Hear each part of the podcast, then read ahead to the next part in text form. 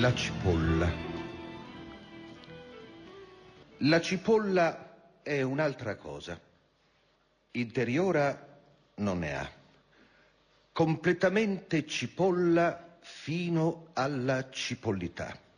Cipolluta di fuori, cipollosa fino al cuore, potrebbe guardarsi dentro senza provare timore. In noi ignoto e selve di pelle appena coperti, interni d'inferno, violenta anatomia, ma nella cipolla, cipolla, non visceri ritorti. Lei più e più volte nuda fin nel fondo e così via. Coerente è la cipolla. Riuscita è la cipolla. Nell'una ecco sta l'altra, nella maggiore la minore, nella seguente la successiva, cioè la terza e la quarta, una centripeta fuga, un eco in coro composta. La cipolla. D'accordo. Il più bel ventre del mondo. A propria lode. Di aureole.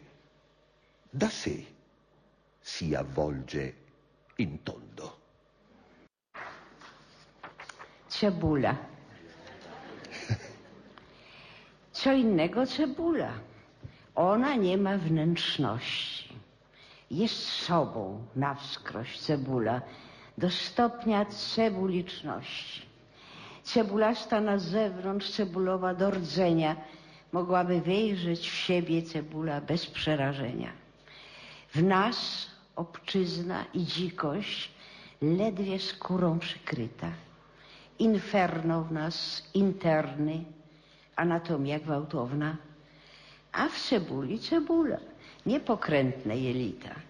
Ona, wielekroć naga, do głębi i tym podobna. Byt niesprzeczny, cebula. Udany cebula stwór.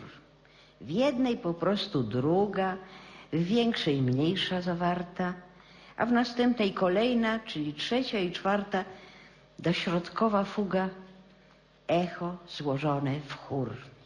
Cebula, to ja rozumiem, najnadobniejszy brzuch świata. Sama się, auro, sam się, najdobniejszy brzuch świata, sam się aureolami na własną chwałę oplata. W nas tłuszcze, nerwy, żyły, ślud i sekretności. I jest nam odmówiony idiotyzm doskonałości.